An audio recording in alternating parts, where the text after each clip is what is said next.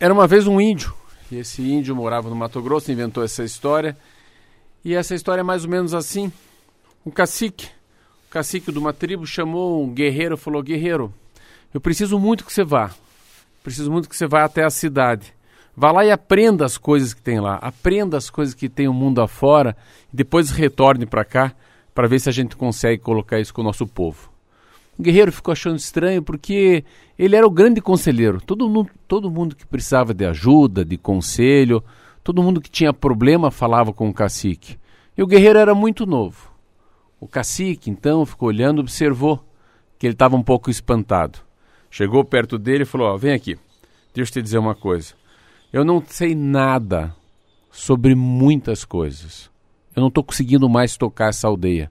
Então eu quero que você vá até a cidade Vá lá, aprenda muito e depois volte e tente colocar aqui na nossa aldeia. E ó, e que o grande espírito te acompanhe.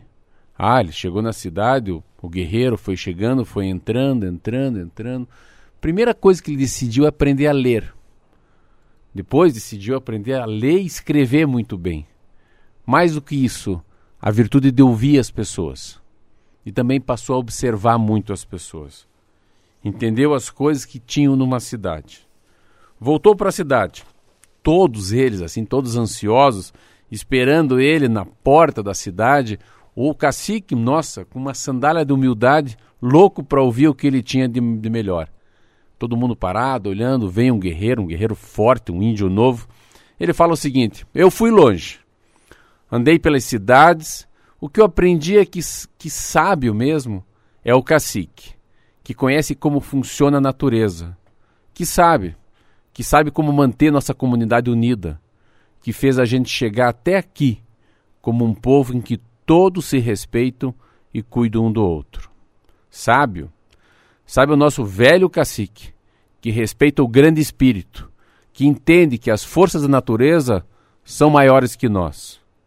Mudam as tecnologias, as modas, mas a sabedoria de verdade é a mesma para o cacique, para mim e para os meus filhos, que ainda são pequenos. O resto, o resto são modas que duram um pouco e logo são esquecidas. Esse é um conto muito bonito, é um conto que o que é rudimentar, o que é de verdade, que os valores éticos, os valores morais, que as virtudes teologais, como caridade, fé, esperança, né, que trabalhar com amor, fazer as coisas do começo, meio e fim, né? Beijar quem você ama, dar carinho para as pessoas especiais, né? Ouvir mais do que falar, observar, usar teu feeling, vale muito mais do que um iPad, que um iPhone e qualquer coisa que a tecnologia possa nos ajudar.